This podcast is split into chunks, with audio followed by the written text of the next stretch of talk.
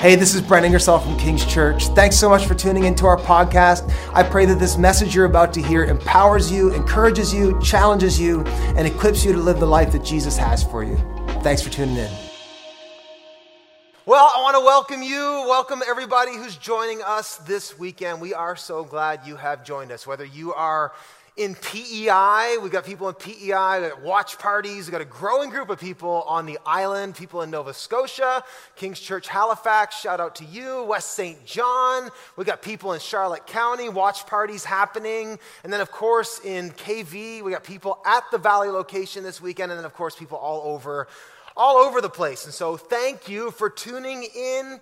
Uh, today, as we begin a brand new teaching series called the 246 Reformation, the 246 Reformation, where what I want to do over the next four weeks is I want to ask this question. I want to ask the question how do we shape our lives? How do we shape our lives? How do we shape our church? And how do we see this region take new shape?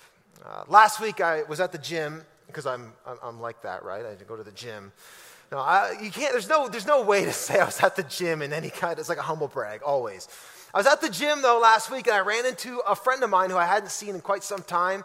Uh, many of us kind of got knocked out of our rhythms uh, during coronavirus and uh, so it'd been a while since I'd seen him at the gym, and so I go up and I say, "Hey," it's like, "How are you doing, man?" And he says, "Hey, I'm doing good." But he goes, he turns sideways and he gives me the side profile and really sticks his gut out, and he says, "I'm trying to work off this COVID bod." He says, "The COVID bod." Anybody have a COVID bod today? You can you can you can at me in the chats. Yeah, he says, "I'm trying to work off this COVID bod," and then he said, he goes, "I look like 2020." Is what he said. He said, I, I actually look like 2020. I, that, he goes, and then he got a little more serious, like he was joking, not joking. And, and to be fair, I mean, he gained a few pounds. But he said, you know what? I got laid off. I sat on my couch for months with the kids and ate and played video games. I've been stressed out and it's been a tough time. And he goes, It's just good to be back, trying to just get some shape, get in shape. And I think we can all relate to that a little bit, can't we? We can all sort of understand that whether you gained weight or maybe you lost hair or whatever it is in this season, we realize that there's a chance that 2020 has more, had more of an influence on our shape uh, than we think about it. Now, maybe you haven't thought about it this way. Maybe you don't really think about it the way I'm setting it up. But you need to realize that our lives are constantly being shaped. They're being influenced, they're being molded and designed and refined by forces outside of ourselves. Now, you may not think about it this way, but every one of us are in shape. Not in shape like maybe we want to be, but you are in some type of shape. The question is, what kind of shape? And the bigger question is, what is shaping you? How are you being formed? Who or what is forming you? Now, for the most part, when we think about being in shape, we think about it as relating to our physical health. But the reality is, if you think about this with me for a minute, the reality is we are being shaped all the time. Our minds are being shaped. Our bodies are being shaped. Our souls, our hearts, our desires, our spirits are always being influenced and shaped by the lives that we live. The question, again, I want to ask as we start this new series is what is shaping you. Are you in COVID shape? Is 2020 shaping you? If you think about your life and you think about what are you shaped by and you zoom out for a minute, what would you say is forming you and influencing you and shaping you the most? Would you say it's been time off, idleness, empty calories? Anyone? Depression, perhaps? Joblessness? Anxiety, uncertainty, jealousy, politics, grief, greed, drama, regrets, anxiety, mistakes, whatever, Netflix, what is shaping you? What's shaping you right now? I was thinking about this. It might not be what you think it is. I was talking to some of our team this week and just saying, you know, when we zoom back, I, you know, I was thinking about if I had somebody follow me around for the last few weeks, maybe even a couple months, and you were to ask them, do an audit about what's important to Brent Ingersoll, if you were able to read his thoughts and see what he does with his day and where his mind goes, and you were able to just sort of take it all in and then zoom out, and someone asked that person who was auditing me, then they asked them, what is the most important thing to him? I had to be honest and say, you know what? I bet you right now they'd probably say the thing that occupies me the most is my concern for the church. And if I got really honest, it's not just a godly concern, but there's some angst and anxiety in there. And I had this thought Brent, are you supposed to be shaped by concern or are you supposed to be shaped by Christ? What is shaping you? Now, the Bible actually speaks to this idea of taking shape, and, and, we need to actually understand this as something that we're responsible not just know about, but to actually intentionally engage and deal with. The Bible would tell you you have to realize the pressures, the systems, and the patterns of this world are constantly pushing up against you and they're forming you. This is why Romans 12 it says this Therefore, I urge you, brothers, this is Paul speaking to a group of believers in the city of Rome going through through, I mean, talk about a difficult time. These guys were being persecuted for their faith. They were meeting underground. I mean, it was a difficult time to be a Christian. And Paul says this in view of God's mercy, so in view of God, offer your whole life, your body, as a living sacrifice. Throw yourself into this. Holy and pleasing to God. And then he says this this is your true and proper worship. Now, here's the key. He says, realize, do not conform to the patterns of this world to the pressures, to the things that are trying to actually infuse their will upon you and make you take shape after it. Don't conform to that, but he says this be transformed by the renewing of your mind.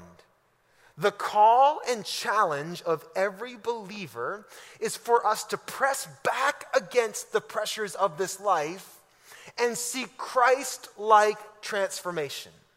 That's the goal of every believer that we are called, think about this, we are called to take a Jesus shape. That's actually the call and the, and the opportunity for every Christian, that we are supposed to be like him. And now, I got thinking about this for a minute. It's like oh, so many times that I've heard growing up, you know, we get to be like Jesus. And you hear about the song, there's old songs about just to be like him. You know what? If I can be honest, I used to have like, that sounds really boring. Being like Jesus, like being good all the time and having feathery hair and never getting angry or all like and I didn't know the real Jesus. But the Jesus I read in the Gospels, like, who wouldn't want to be totally full of peace at all times? Who wouldn't want to be alive like Jesus? Not just like vitality of life right now, but forevermore. Who wouldn't want to be fearless in the face of anything? That's what it means to be like Jesus. Who wouldn't want to be unbelievably kind and compassionate? And naturally so, not just because you should be, you actually have that as your inclination. Who wouldn't want to be wise like Jesus, smart like Jesus, powerful like Jesus, optimistic like Jesus, merciful like Jesus, selfless like Jesus? Being like Jesus, when you think about it, actually sounds pretty amazing. And that's the call of a Christian. My favorite Christian author, C.S. Lewis, named my dog after him. Uh, true, true story. He said this Christianity is the process of having yourself changed into the image of Christ. That's the goal of Christianity. Maybe you thought that Christianity was I believe this thing and I go to heaven when I die. No, that's, that's, that's, that's, not, that's not it. Christianity is God's process of making us like his son. That's what Christianity is. And I believe that's what God is doing in this time. Now, here, here's what I want to just get to How are we being transformed into the image of Jesus? Today, as we launch this brand new series, this 246 transformation, I want, or reformation, I wanted to talk about and, and bring that question up, up to us that how are we forming ourselves like Jesus? And over the next four weeks, we're going to look at four major ways that God actually works to shape us. Now, we're not alone in this. This is the good news. God is always working. The Holy Spirit uh, is always working. The blood of Jesus is always working to shape us into his image that we would have life and life to the full. But the, I, want, I want to explore four ideas, four things that God, four like forming things that God uses. And today, here's the first one. I want to talk about something, it's a little abstract. I promise not to go too geek on you. But he, here's what I want to talk about. Here's the first thing that's so important that we understand as it pertains to how God shapes us. And, and it is this. Here's the first thing. The first thing I want to talk about is this time. Time. God uses time, the times, He uses it to form us into the image of His Son. If I had a, a title today, I would call it Shaped by the Times shaped by the times. And I want to look at this idea of time. Here's the principle. Here it is. If you're taking notes, write this down. Look, church, this is a time, whether you're watching online, you're at the valley, wherever you are, this is a time, this, we're about to go into some grown up faith season, okay? It's time to lean in, take notes, learn this stuff. It, God is after maturity. Can I get an amen? And so this is what we're going to do. And so here's the, here's the principle. Here it is God uses time to shape us. God uses time to transform us and shape us into his image if we will let him. God is not a bully, but he will use time to shape us. God purposes the days, the seasons, and the circumstances of our lives to form us into his image for our good. This is actually the meaning of Romans 8 28. Some of you heard that scripture before. God causes all things to come together. Not God causes all things, God takes all the things that happen to us and he causes them to come together for our good.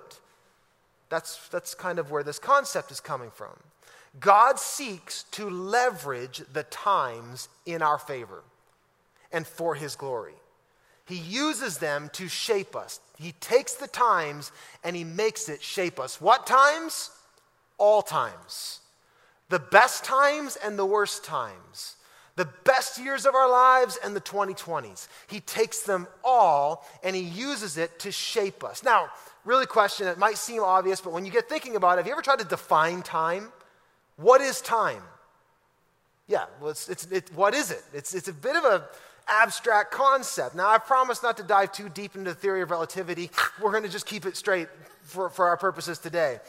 But what time essentially is, is this it is the events of life, it is the relativity of the events of life that we go through. Time, in fact, isn't actually as solid as we think it is. It's actually measuring the events of life in relationship to one another. That's really what time is. Now let's just park that. It's not super helpful for us. But understand that time is the passing and experience of events, especially the big events of life. That's really where we measure time from. Time is the passing of the events in our lives. Now, there's a couple ways to understand time. The, the, general Western mind understands time this way time is linear, it ticks, it moves forward, it's chronological, like sand in the hourglass. These are the days of our, of our lives. Yeah, Valley Location knows that one. This is Macdonald Carey, and these are the days. Of, I don't watch. I don't watch soap operas. You do. So the Western mind thinks of time as this linear thing. The Eastern mind, however, and we're not so detached from this, often thinks of time not as this linear, forward moving thing, but in fact it's cyclical. Time isn't a line, time is a wheel. Time, you've heard it said, what goes around comes around. Yeah, so okay, so time isn't as straight as I thought it was. In fact, maybe there's this cyclical component to it. And now, these are both kind of true, according to the Bible. But in many cases, you're going to find truths in the world that are sort of true, and God colors it in with more beauty and, and, more strength and rigor. The Bible tells us that first and foremost, God is a God of time. God created time, that, that time was not something that existed until God made it, and God is outside of time. It actually tells us in Genesis, I wish we could look at this in more detail, but on day four, God created time.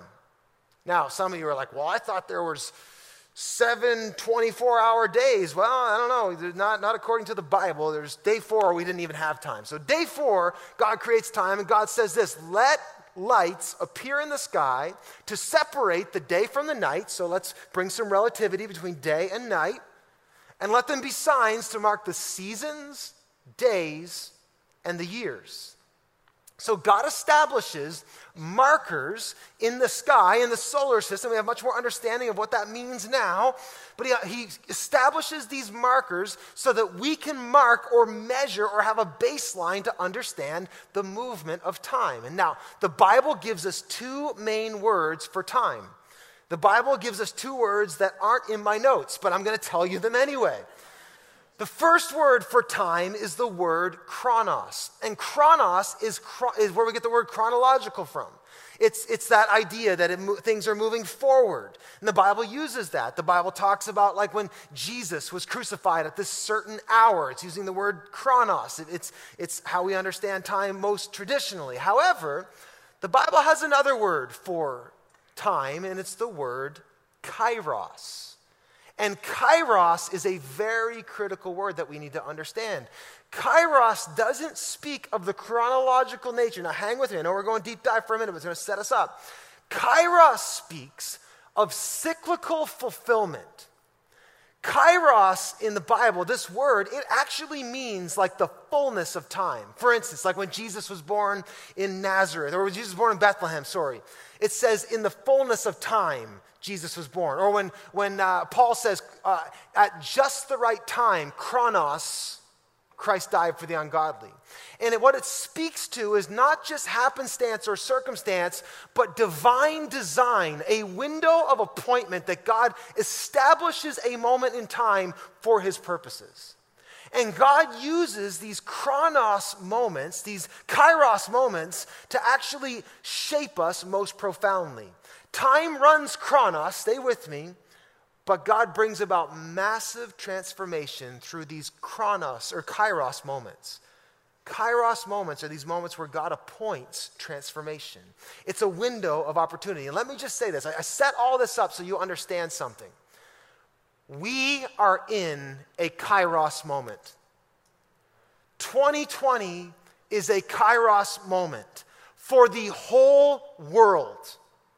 Not just for the West, not just for the church, not just for you and your family and what you're going through, and me and my family what we're going through. 2020 is a divinely appointed kairos moment that God has established at just the right time, and it is happening. There is a window of appointment happening right now that God is using for his purposes if we'll let him. And it begins with recognizing it. We have to recognize the times. We need to realize that this is not just some happenstance, but God will use these unbelievable circumstances, and I believe this has been appointed. Now, there's some reasons for that. I believe this is more than just some crazy year we're all experiencing, although it is. And there's some things that are just like, wow, crazy. Murder hornets, okay, right? But I think there's much more going on than that. 2020 is actually speeding up and solidifying changes that have been happening over the last several decades. It's actually bringing it and tying it all up nice and neat. It's, it's, it's, it's speeding this decade up. I, I spoke with a pastor who pastors a, a CEO of, a major corporation in Silicon Valley. And the CEO is telling him that, uh, you know what, what's happening right now is going to shape the habits of consumers for the next half century. That's how, that's how unprecedented, we use that word, but that's really what's going on. This is an unprecedented time. This is a kairos moment. This is a moment where the whole world is experiencing the same thing at the same time. What an opportunity for God to move in. What an opportunity for God to use. This is a kairos moment for the church. Now, I don't want to geek out too much on, on Christian history, but just so you know, there has been a cycle of reformation in the church the year zero to 500 ish the church kind of got established, and then you saw somewhere in there this kind of slow degradation of the church. And then, about 500 years in, God brings a mass reformation to the church, and there's this shift that happens. And then it happened again in the year 1000 ish. There was a great schism where the, the church kind of separated from old wineskins, so to speak. And then in the 1500s, Martin Luther, some of you are familiar with that one, called the Great Reformation, where he stood up and said, You know what? We all deserve the Bible. We all need to know God, and we're not going to stand for some of these things that have been going on in the church. And another great reformation happened. Well, y'all, it's been 500 years. I wonder what God could be up to. Now, do I think this is the end of the world? I, I don't think so. I think God's got things He's up to.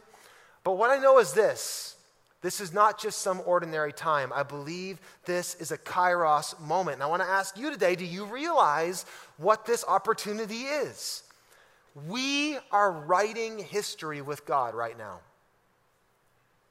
I know, like some of you are like, I'm sitting in my underwear on my couch today. This doesn't feel like history. we are, this is a kairos moment.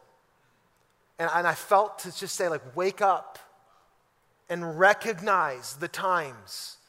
Fight the tendency. I, I've been fighting it myself, like that feeling of I just want to go to bed. Anybody just want to sleep this whole year off? Like, let's just go hibernate.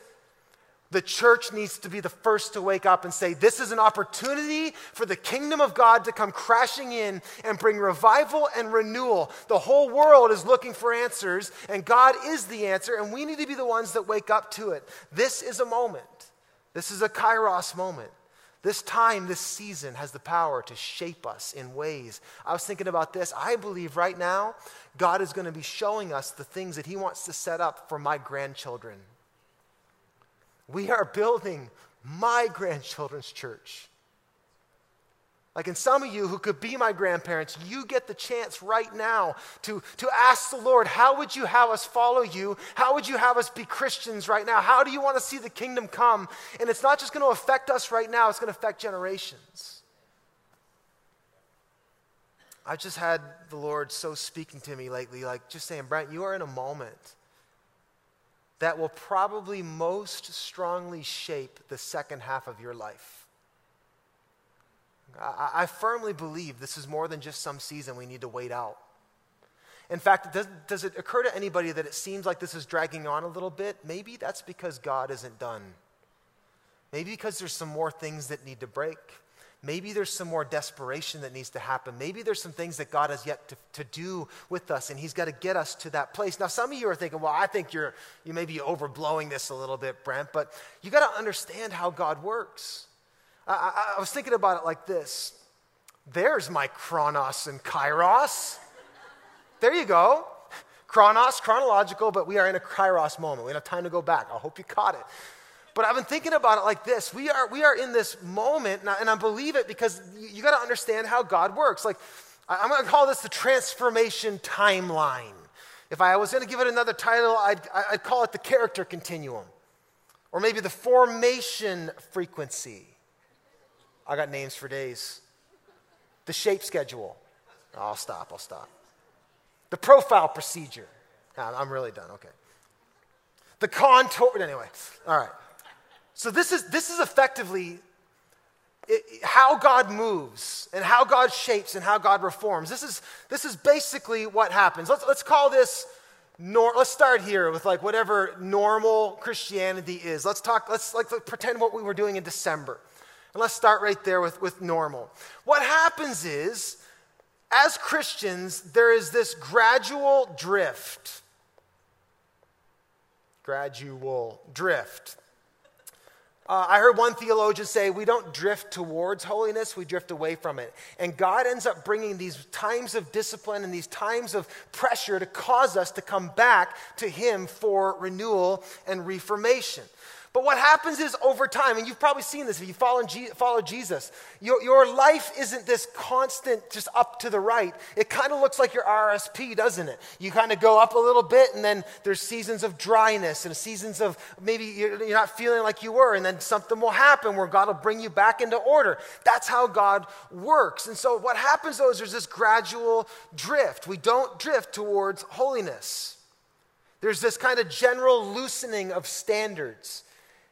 Beware of when you stop doing something you did when you were last in love with Jesus. And beware of when you start doing things you would have never done that moment you were last at the altar. Our standards start drifting. The, the, the, the way that we relate to God starts shifting and changing. And then what happens is if, if, you don't see that and recognize that and, and come back to God, you're, you, lead, you go into this place of, of rebellion. It might not be, you might not think of it that way. It might not be outright, but it's this kind of gradual, gradual degradation of your spiritual life. And then what happens once we get here when the people of God, and I would just, I would apply this to the whole world. God does this with the world. But when the people of God get to this moment, there comes a kairos moment where God will insert himself through pressure, through trauma. He will allow things to happen where refinement and discipline come in. And how many of you know you've served Jesus long enough to realize that God does not punish us, He disciplines us. And when He does that, He's doing it because He's treating us as what? As His children, legitimate children.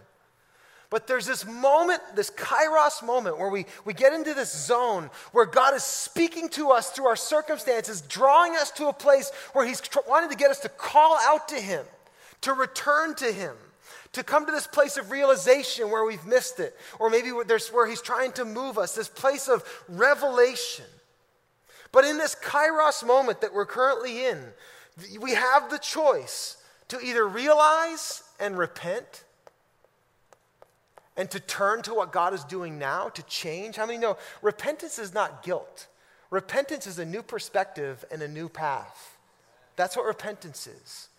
And, and God will discipline us to the point of repentance. And if we do not, we continue down the path of destruction. And some of you have loved ones who, at one point, they were very close to the Lord, and then you, you saw this kind of happen. And you saw that moment hit their lives. And they chose not to, to fall on their knees and say, God, what would you have of me? And you see this gradual falling away. Now, the good news is no one's too far for the reach of God, but you got to understand something. This is a moment of truth right here, this kairos moment. And when we repent, it leads to renewal. Every single time. When you repent and you call out and you cry out to God, it leads us to new life and renewal. And this is the zone that we're in. I know you can hardly read that, but just bear with me. We are in a kairos moment where God is refining his church and we have an opportunity to repent, to call out to Him, and say, God, and you know you can repent from things that aren't wrong or sin, they just are outdated. Do you know, like old wineskins, we need to repent from? Things that were great in their day, we need to turn from and say, God, what do you have for us today? That's the season we're in. God uses these times to discipline us. This is a kairos window of opportunity that we are in. We're in it personally as individuals. God doesn't waste this pressure. God doesn't waste this time of drawing out, this time of toughness. He doesn't waste it. He's causing it to come together for your good. We're in it as families. How many, how many of you felt that? I mean, that conversation I had with my friend who said I'm in COVID shape, he goes, You know what, though? This guy's not even a believer. He says, You know what? It's been really good to be with my kids. We're in it with our church, and we're in it in the region. 2020 is a transformation window, and we have got to recognize it for what it is, and then we need to realize the turn. What I mean, that's where this, this conversation of repentance comes in. We actually have to move beyond, look, you're hearing me right now, but we need to move beyond agreement to action. Repentance is actually turning and, and stepping forward. It's not being hearers of the word, like it says in James. It's being what?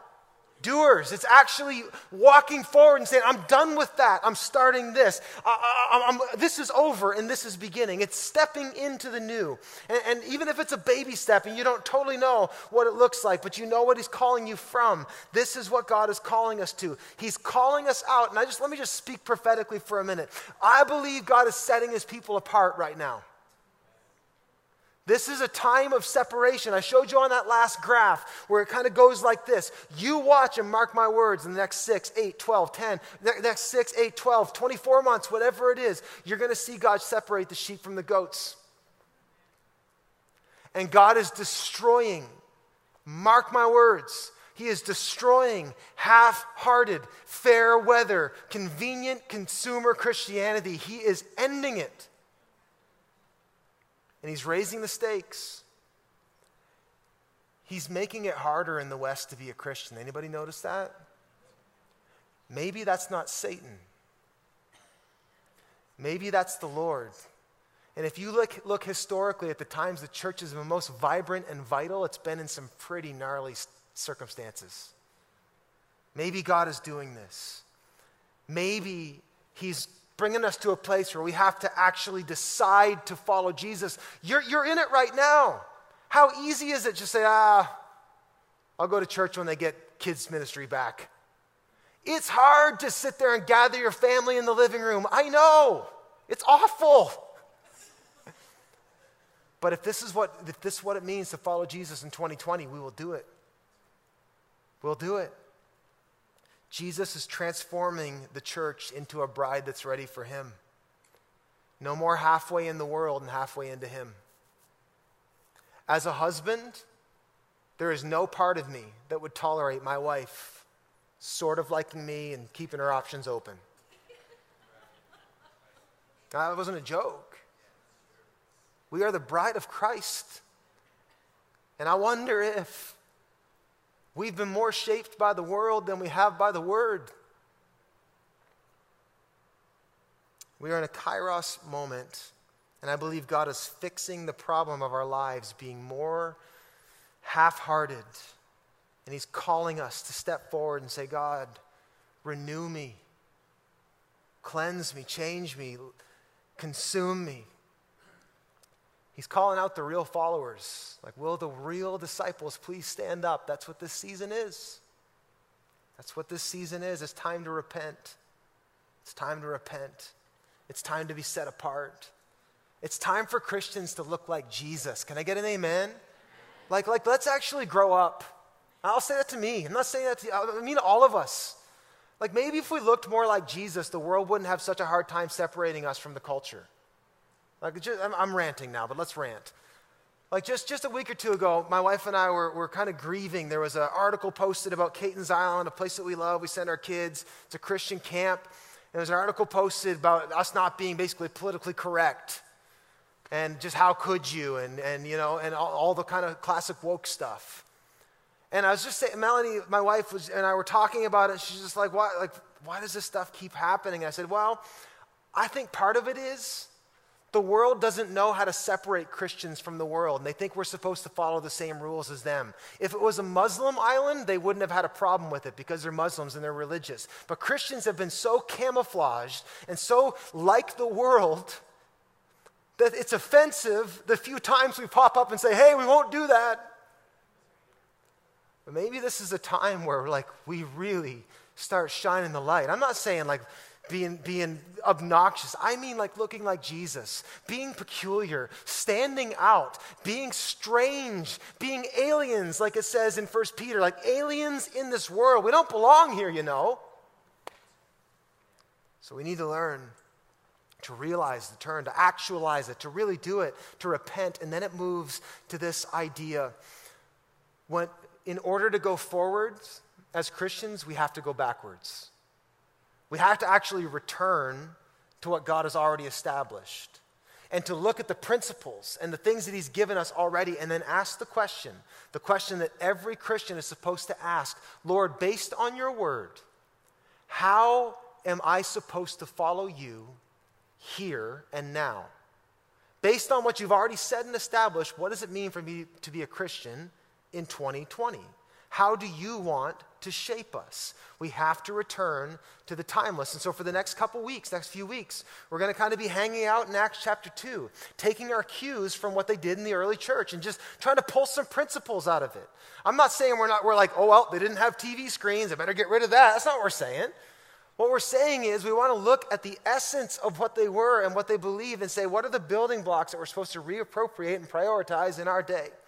And so it says this in Acts chapter 2. It says they devoted themselves to the apostles' teaching and to fellowship and to the breaking of bread. There's all these, these characterizations. And to say it, prayer, yes.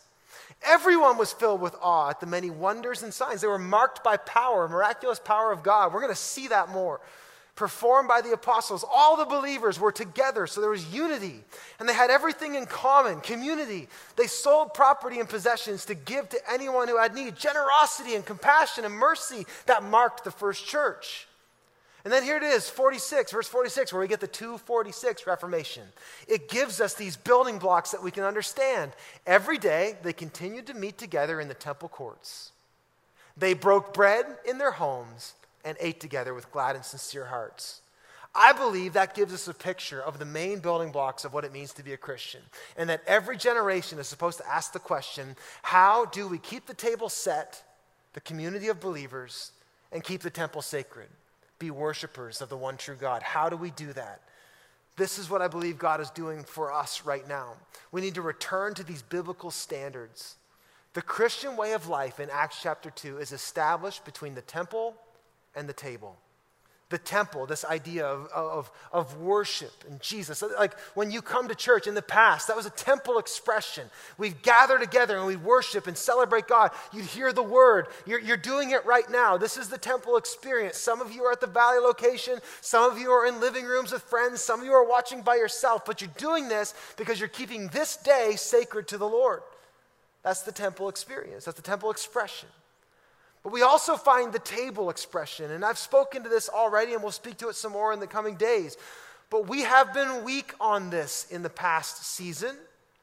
And this is this expression of Christian community. They actually lived it out with one another. They didn't show up at the temple, worship Jesus, love the songs, high five, and then go about their business. What did they do? They went from the temple to the table where they experienced life together. That's what the Bible establishes for us. That's what shaped the first Christians. They were formed by life at the temple and life at the table. That's what it speaks to. And so here's, here's the deal. In closing, I'm going to wrap up in just a second. We have to learn to rearrange the tools. This is what reformation is reforming. It's taking what God is giving us, given us, and asking them the question like, okay, how do I express the temple in 2020 when we can't gather more than 100 people in a room? How do we do it? How do we express the temple? What, what does it look like? Well, it looks like what? It looks like what we're doing. There's going to be people watching online. There's going to be house parties, watch parties. There's going to be some limited people at gatherings as we figure this out. We're trying to ask that question how do we express this thing? How do we rearrange the tools? How do we reform? That's the big question. And how do we do it with the table? Here's, here's what I know to be true, and I'll be done in a second. The substance of our faith is eternal and unchanging. We are always going to be temple table people, even in heaven. Heaven is a temple table experience. Revelation 7 says that I saw a great multitude, more than anyone could number, every tribe, tongue, people, and nation, gathered around in one big, amazing, COVID free horde, worshiping Jesus, praising Him forever, together, free of fear, free of pain, free of death. And then, well, how does, how does Revelation talk about this great reunion? It's not just this big concert in the sky. It's the wedding supper of the Lamb. It's a feast, it's at a table, it's life, it's knowing one another, experiencing one another. This is the standard of our lives in every season on through eternity. And so it would behoove us, wouldn't it, to take it seriously? And to say, God, how do I form my life as a temple person and a table person? How do I express what that looks like? How do I find a space to keep the temple sacred and keep the table set? That's the challenge of every believer in every season. And we have some unique ones right now. But look, God has given us the tools, He's given us the resources. We can do it. And I believe that this is something that God is doing in this Kairos moment. One of the things I believe He's doing is resetting the table. He's forcing us into more micro community. This is why we're talking about home churches. This is why, right now, for the next six weeks, we are going to be harping on, beginning right now, saying, you know what? If you're not in a, if you're not part of a home church, if you don't have people who know your name, if you don't gather around the table, you are missing out on what will shape you most, especially in this season. And so we are calling everybody at King's Church to join a home church. Is it going to be perfect? No. Is it going to be clunky? Yes. But is it going to be the table of God? Absolutely. And I believe that God is going to use this to change and shape us into the church He's trying to create. So ask the question, ask yourself the question how do I keep the temple sacred? Some of you got to fight the good fight right now. You're high risk. You can't come back to the buildings as we open them up. Some of you have kids and we don't have childcare. You're like, there's no way I'm doing that. So you got to fight the fight and say, you know what? It's not ideal, but I'm going to sit here and I'm going to worship God in my basement in my pajamas, and I'm just going to do it. It's about keeping the temple sacred. And some of you, many of you, we're believing for 80 to 100 new home churches. You need to step out and say, hey, I, I, need, I need Christian family. I need to enjoy fellowship. I need to break bread. I need to gather around the table. So here's some questions in closing I want to ask. Question number one Am I being shaped more by the word or the world? And don't just jump to that answer. I believe in Jesus. Yeah, me too. But you know what? I've been shaped by anxiety pretty bad the last couple months. Am I being shaped more by the word or the world? Am I actively engaging the times in faith and followership to Christ? Is there an area in my life God wants me to leave behind? What is God asking me to turn from as I turn intentionally to Him? It's about repentance. Kairos, there are these moments of revelation where God says, This is the way, walk in it. What is He calling you to? And number three, have I considered how I'll follow Jesus by keeping the table set and keeping the temple sacred?